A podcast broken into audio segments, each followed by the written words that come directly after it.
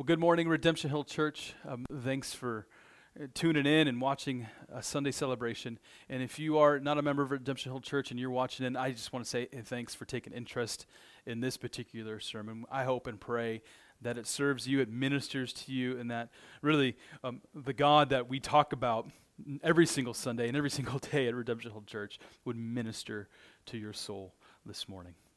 Well, if you have your Bible, you can open it up to Jonah 2. Uh, if you don't know, we're in a sermon series called Mercy and Wrath, where we're going through the book of Jonah, and then I'm going to tack on another sermon after Jonah called uh, in the book of Nahum, where we're going to talk about the wrath of God. Right now, we're talking about just the mercy of God that is shot through the entire book of Jonah, and then we'll talk about what does the wrath of God mean, uh, especially as we read the Old Testament, right?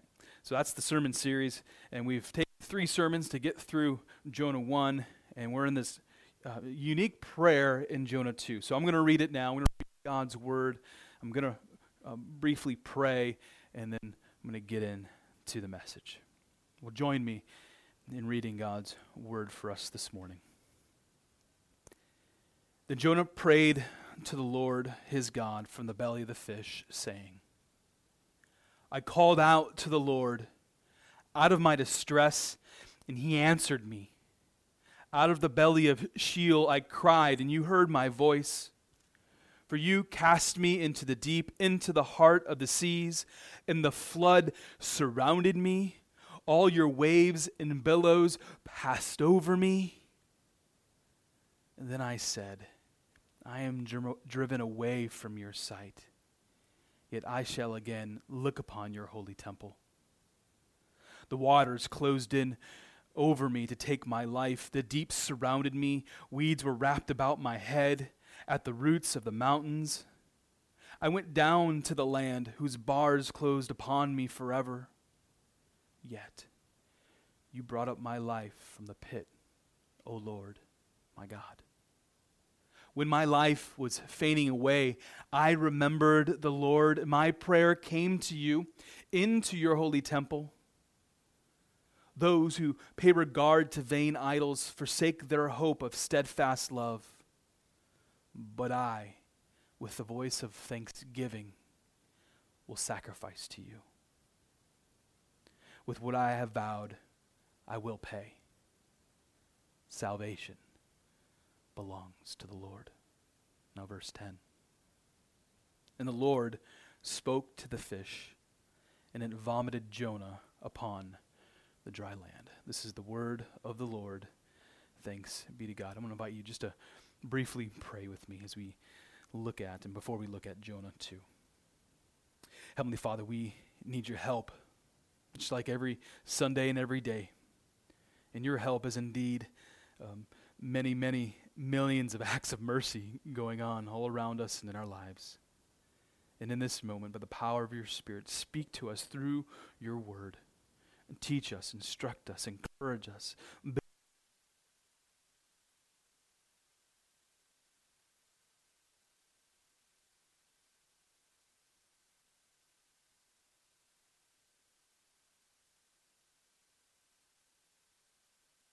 Pray this in Jesus' name. Amen. You may not know his name, but I'm willing to bet, and I'm not a betting man, but I'm willing to bet if I were, that you've sang this song, uh, Amazing Grace.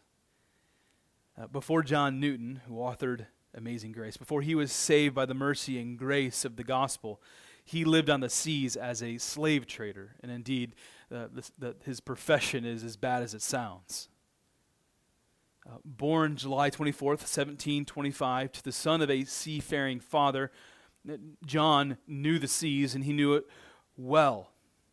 At the young age of 11, he began to sail. Like my oldest daughter is nine, and you know, I'm just thinking two years down the road, I, or even a year and a half now, maybe a year, she's turning 10 soon, right? Uh, I couldn't imagine at age 11, she's like traveling the world on the seas as a, as a seafaring person, right? That's just crazy to me. Uh, growing up relatively unreligious, Newton was an outcast. Uh, due to his profession, he spent many days off the west coast of, of Africa. By his own account, Newton, considered himself an apostate, a blasphemer. He, he considered himself an infidel. Newton said, I am capable of anything. He's reflecting on his life, right?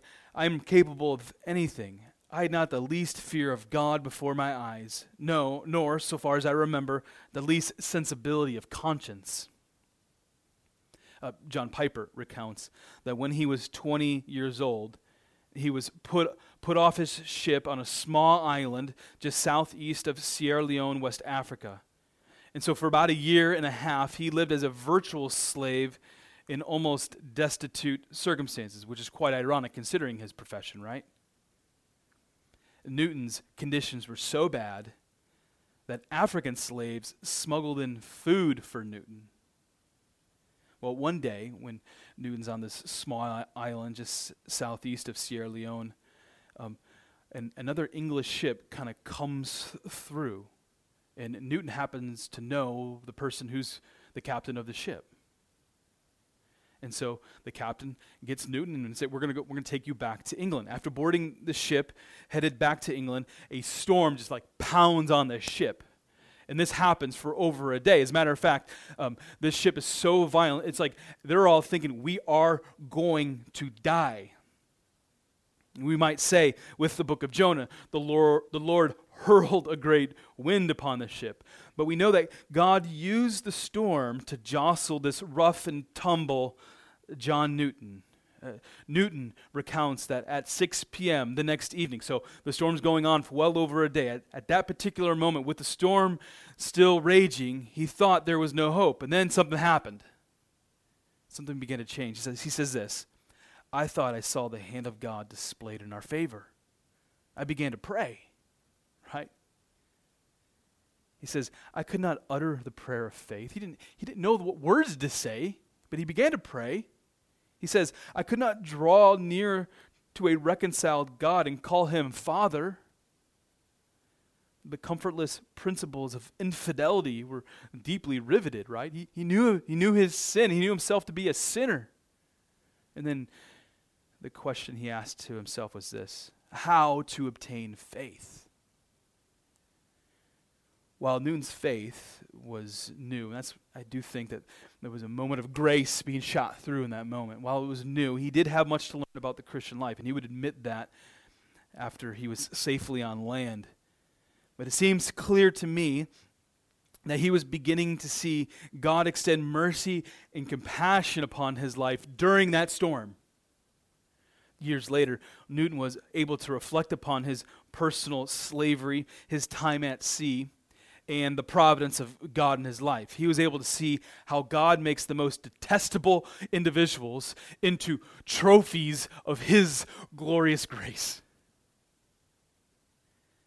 Well, thanks for bearing with me through that longer introduction and longer story. story.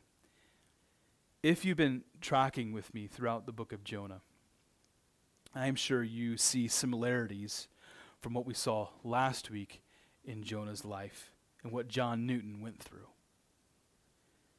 We have a person disobeying God, right? In their own ways, of course, but disobeying God nonetheless. One individual did have knowledge of who God is, Jonah, right? Uh, the other one was just rebellion, had not been saved, did not know God. we have two people who found themselves on a ship that was simply about to sink. And with both ships, we see the providence of God at work. And in both stories, we see the mercy and compassion of God on display. How the mercy of God was received by Newton and Jonah is a bit different, right? But God's mercy was on display nonetheless. I'm setting up uh, today's passage with Newton's story because of this one word that I have said over and over again. This one word mercy. Mercy.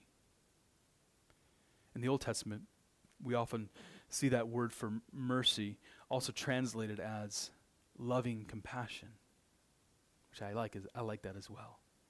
So we see God's mercy or, or loving compassion on display, and we see it shot through Jonah 2 and the entire book of Jonah, as a matter of fact. In the Greek Old Testament, Jonah 117 is the first verse of chapter 2. I did include it in last week's passage, but it actually serves as a bridge into what we see in chapter 2. It's obvious, right? If you If you read uh, chapter 1, verse 17, uh, the giant fish swallowed Jonah. The prayer I read came from the belly of the giant fish, right? And before really getting into the details of Jonah's prayer, I, I got to step back and ask a, a greater question that people always ask me regarding this particular story, regarding Jonah and this giant fish. Many people have a picture of a whale in their head, right? And is it true?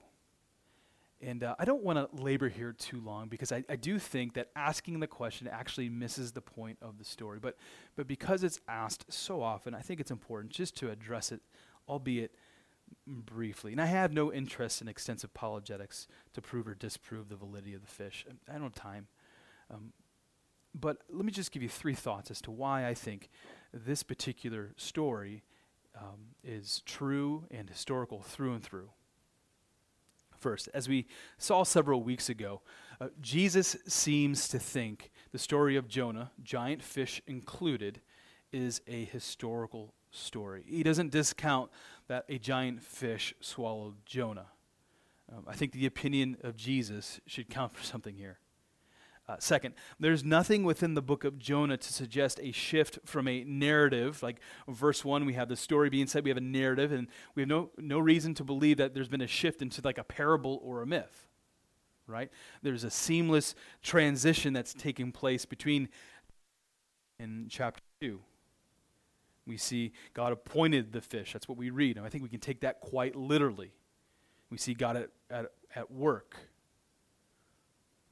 the third point about the giant fish, and then you can draw your own conclusions, is this. If you have a problem with a giant fish swallowing Jonah and then spitting him out three days later, then you have no business believing in the resurrection of Jesus Christ. Now, I'm not trying to belittle, I'm not trying to sound harsh, but here's what I'm trying to say. Which is the greater miracle?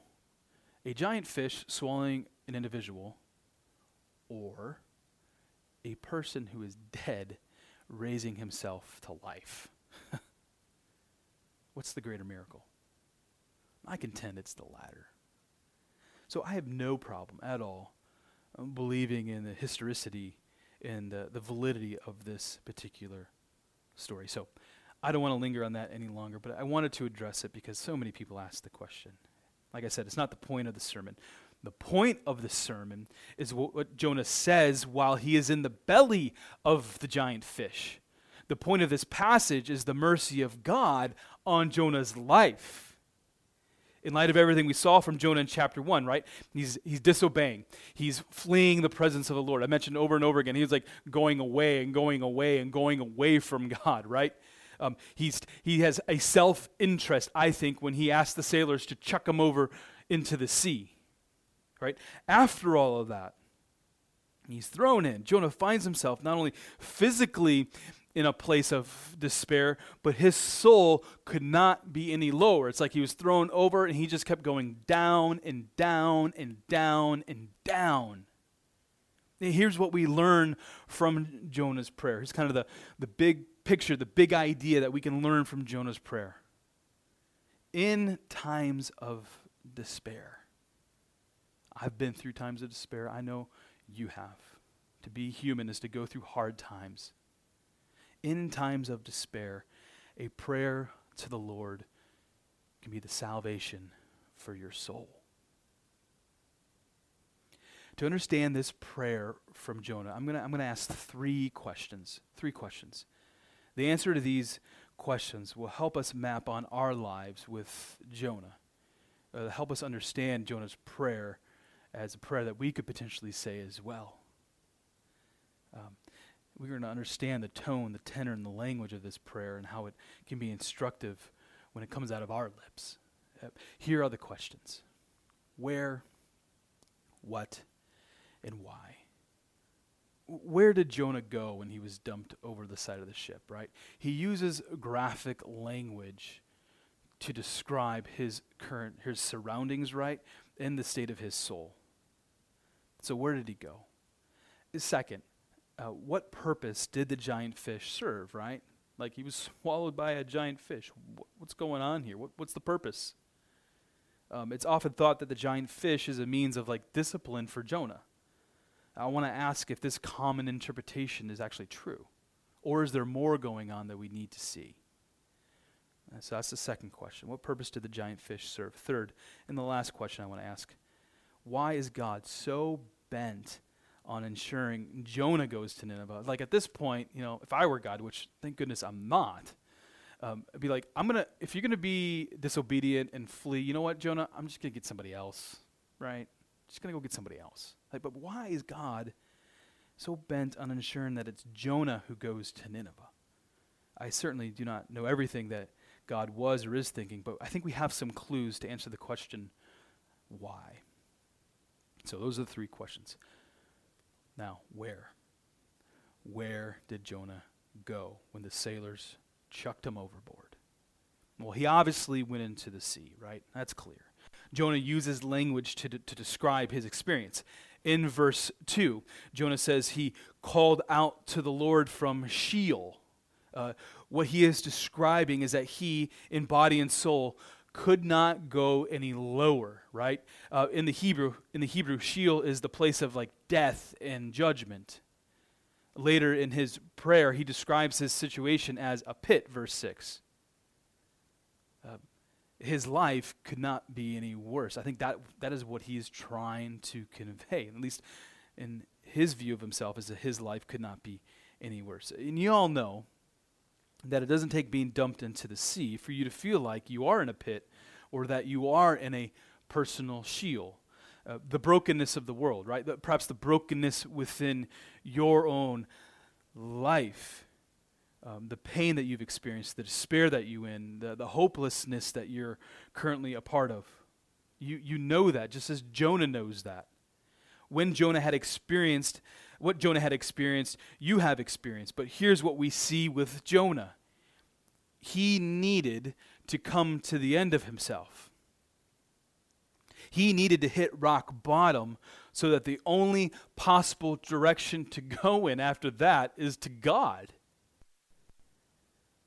I think we see God stripping away from Jonah um, self reliance, independence, and he wants to see, he wants Jonah to see what he sees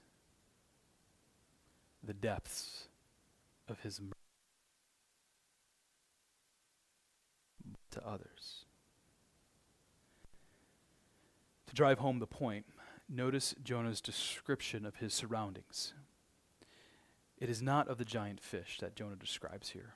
It's the sea, verse 3. It's the deep, verse 3. The flood, verse 3. The waters, verse 5.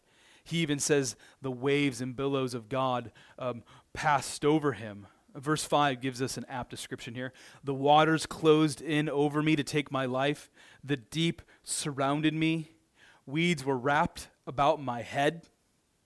Could you imagine being in water and weeds being wrapped in your head? wrapped all the way around. I, I, imagine actually some of you can, perhaps not literally, but your soul's been there. What Jonah is describing is that the walls of his life are closing in on him. The walls of the ocean, the walls of his soul were closing in because why? His sin. His sin. Jonah has sunk so deep, it says he's at the roots of the mountains. And here's verse 6 At the roots of the mountains, I went down to the land whose bars closed upon me forever. It's like he's in this prison. You can just sense the despair in Jonah's life it's it's pastoral confession time, right? Uh, my pastoral confession to you. When I first read Jonah's prayer, right, I'm getting through chapter one, and then you read his prayer in chapter two. Uh, several thoughts had went through my head, and I wanted to say some specific things to Jonah. It's almost as if if Jonah was in front of me, he, this is what I would say to him: um, "Hey, stop whining." Right, and uh, your your prayer is a bit pathetic. Like, how how about you ask your God for forgiveness because of your sin?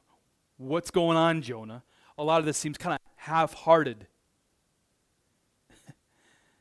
And the other thing I would say to Homeboy is like, hey, you know what? You kind of brought this upon yourself. if Jonah was in front of me, I think I, I might say that in my own sin, ironically. I'm going to be honest. After studying chapter 1 and then reading chapter 2, I had little uh, to no sympathy for Jonah.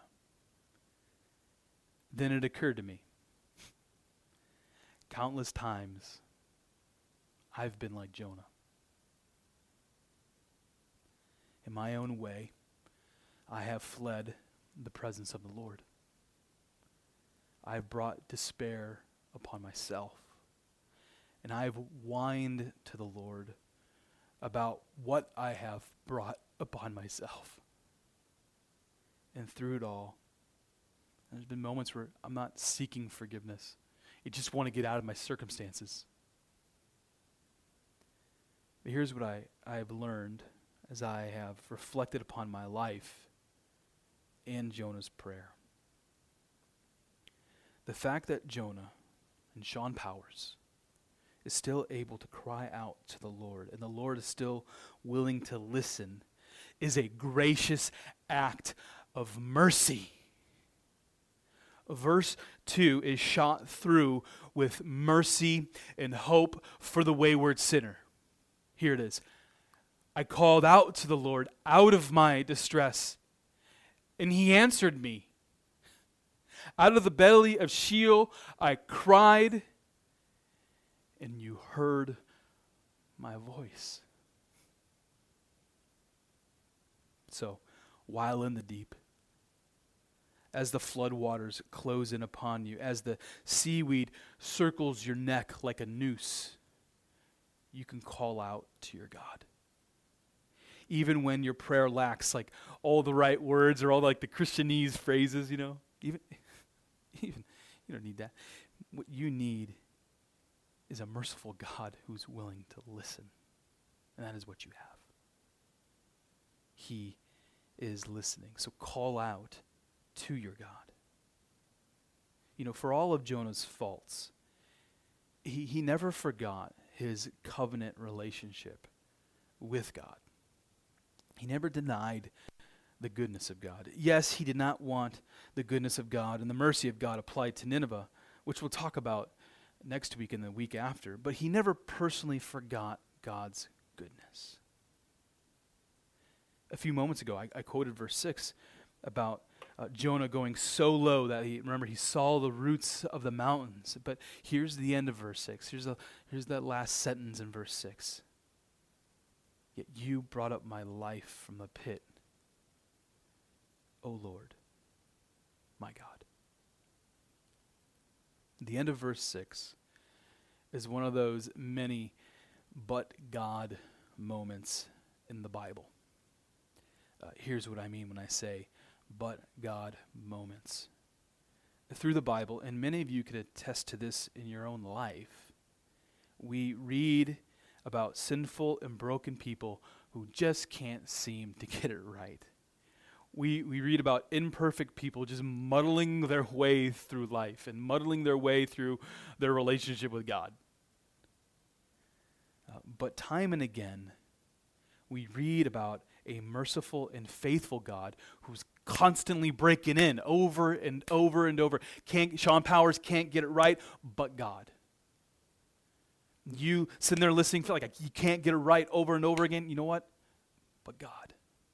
God is faithful and merciful. That's what we read over and over and over in the scriptures. We, we read about God breaking in to give hope and peace we read about God who is bigger than the circumstance, who, who, is, who is sovereign over the circumstances. We read about God who is sovereignly working all things together for good for those who love him. Romans 8 28.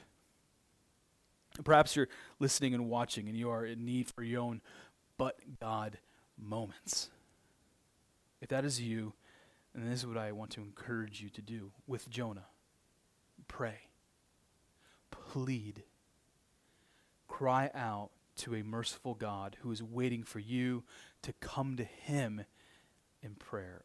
What I know about God and what we read over and over in the Bible, God does not have a deaf ear. Actually, He eagerly awaits to listen to your prayers.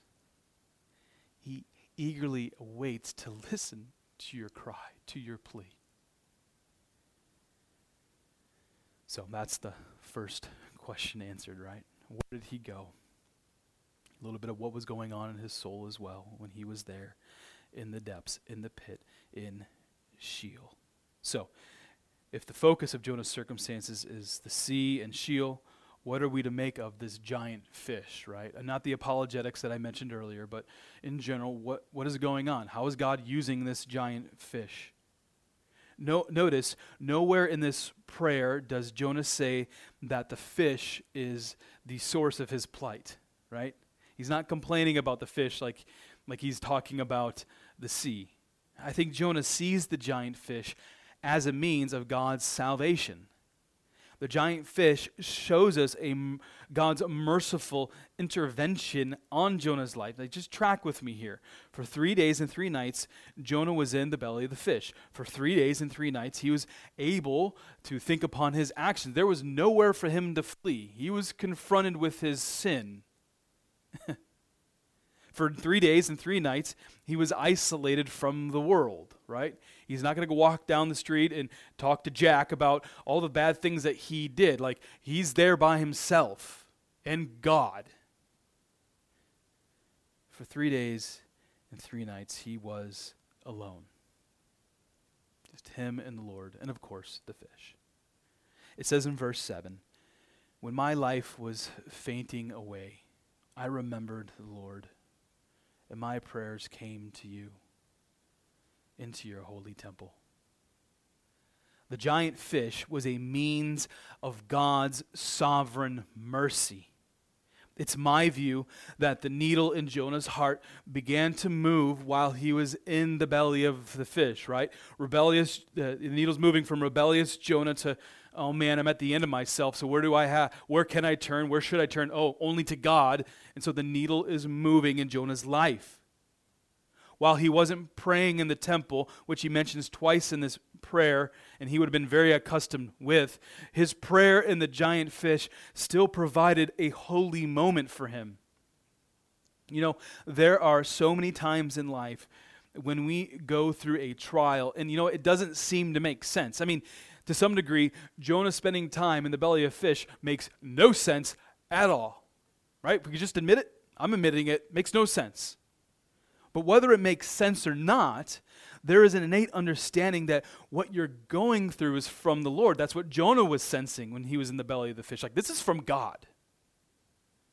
The Lord will put you through a situation so that you can see his mercy and grace. Jonah, Jonah had forgotten God's mercy and grace, and he was beginning to see his mercy and grace while in the belly of the fish, albeit, albeit a bit um, not clearly, right? But it, again, the needle was beginning to shift.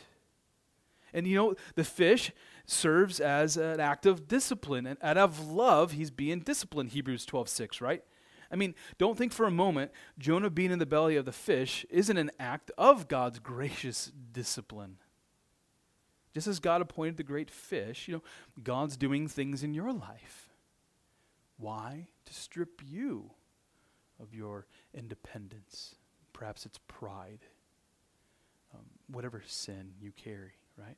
So that you can see His goodness, His mercy, and His grace. So that you can see, what does Jonah say? The salvation of the Lord. That's the last line of his prayer. Salvation belongs to the Lord. Now, the word salvation in verse 9, or saved, is used in multiple ways in the Bible, right? It can have a spiritual and a physical application. And salvation can mean that God saves a soul from eternal separation in hell and saved for eternal life with Jesus, right? Salvation can also mean that God delivers a person out of a, like horrific circumstances. Like two two examples immediately come to mind in the Bible. Like uh, Israel was in slavery in Egypt, and God delivered Israel out of Egypt. Right? That's an act of salvation. And then, well after uh, Israel is held is in captivity in Babylon, and God delivers them out of Babylonian captivity. Right? Those are acts of salvation. So it's used in multiple ways throughout Scripture. In both instances, spiritual and physical, Jonah makes the appropriate declaration at the end of his prayer. Salvation does indeed belong to the Lord. That's exactly what he was seeing in the belly of the fish. That's why the fish is a means, a merciful means of salvation for Jonah. Physically speaking, it is God who saved Jonah from the sea through the fish. Spiritually, it's God who is faithful to extend mercy to Jonah. He extends mercy to broken people. And Jonah simply is the case in point. If you're watching or listening, I'm going to put people in two categories here. Um, just briefly, if you're, if you're watching or listening and you're not a Christian, there's actually immediate application for your life from Jonah's declaration. And spiritually speaking, here's what you need to know only God can save your soul. Only the God who created and controls the seas has authority to save your soul.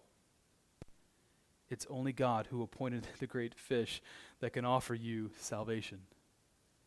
You cannot save yourself. I'm sure you've tried. You can't.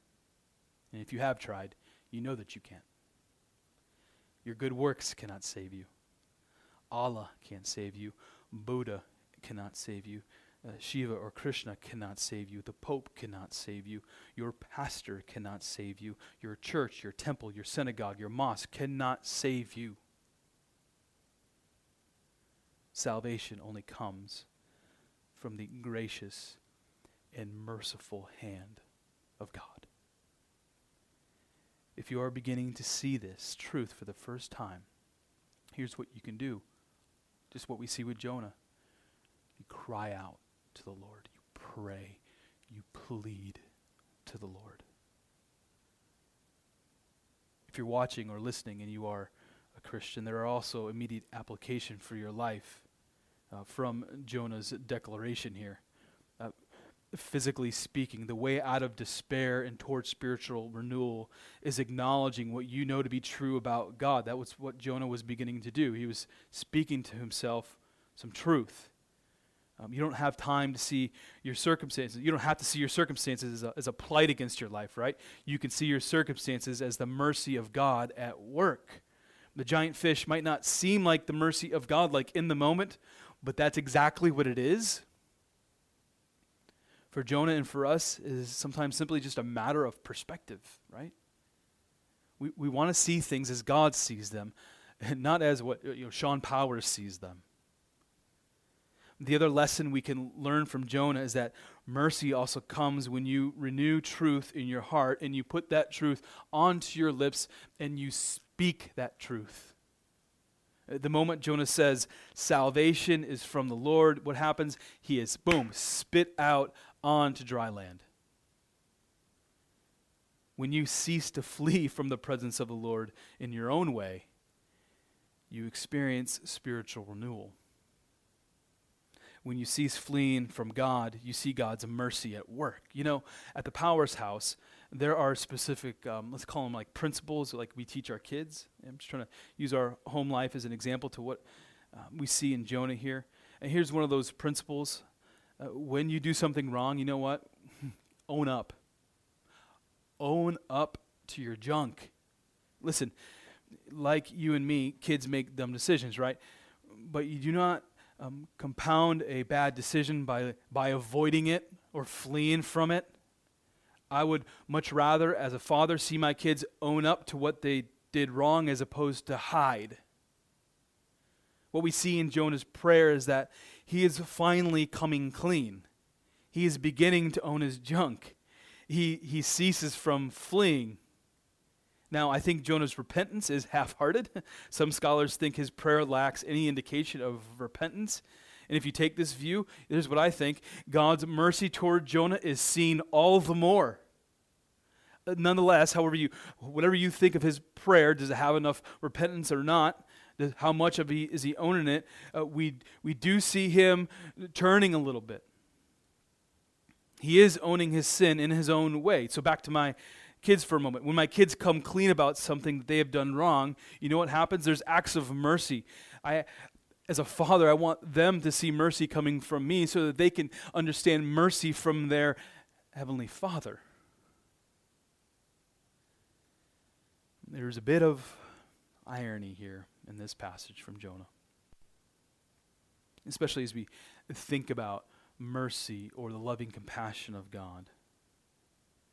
The mercy Jonah experiences from God, you know, when he begins to own his junk, is what God will extend to the evil and wicked people of Nineveh, which Jonah had a hard time coming to terms with. So we have an imperfect person praying an, an imperfect prayer, but we still have a merciful and faithful God. While we will see Jonah finally obey God, the question that remains on the table is this Will Jonah grasp the depths of God's mercy? Or will Jonah continue to believe that he is the arbiter of how God should extend his mercy? And going back to my question from last week, after Jonah's experience in the belly of the fish, is the tension in his soul being resolved, right? I think partially. Back again, back to the needle beginning to move, but the needle needs to continue to move in Jonah's life. God is not done teaching this reluctant prophet the profundity of his ways and his mercy. And that's the same thing with us, right? We are imperfect needle. We want the needle in our own lives to continue to move so that we can understand the depths of God's grace and mercy. So, I've answered the question of where. Where did Jonah go when he was dumped over to the side of the ship? Uh, into the depths of the sea would be the answer. Into Sheol. I've answered the question of what. What purpose did the giant fish serve? It's a means of God's mercy and salvation for Jonah. Now, the last question why? Why is God so bent on ensuring Jonah goes to Nineveh? Like I said earlier, God, why not just use somebody else? And I'll be quick on this last answer. Here are two reasons why I think God is going to wants to ensure Jonah goes to Nineveh. First, God isn't content with giving up on his people, on his son or daughter. Out of love, God isn't going to let Jonah flee. He isn't going to let Jonah off the hook. Uh, think about this kind of relentless love from God. God isn't content with you or Jonah believing in lies. God isn't content with you fleeing from him toward your sin. No, God pursues you, and God will prevail. The question is this how much pain must you go through before you allow God to prevail upon your heart? Right? Surrender. When will you allow your actions to reflect what you believe, right?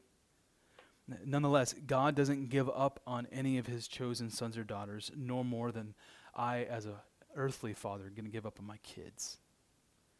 So when, so when will his children stop giving up on God?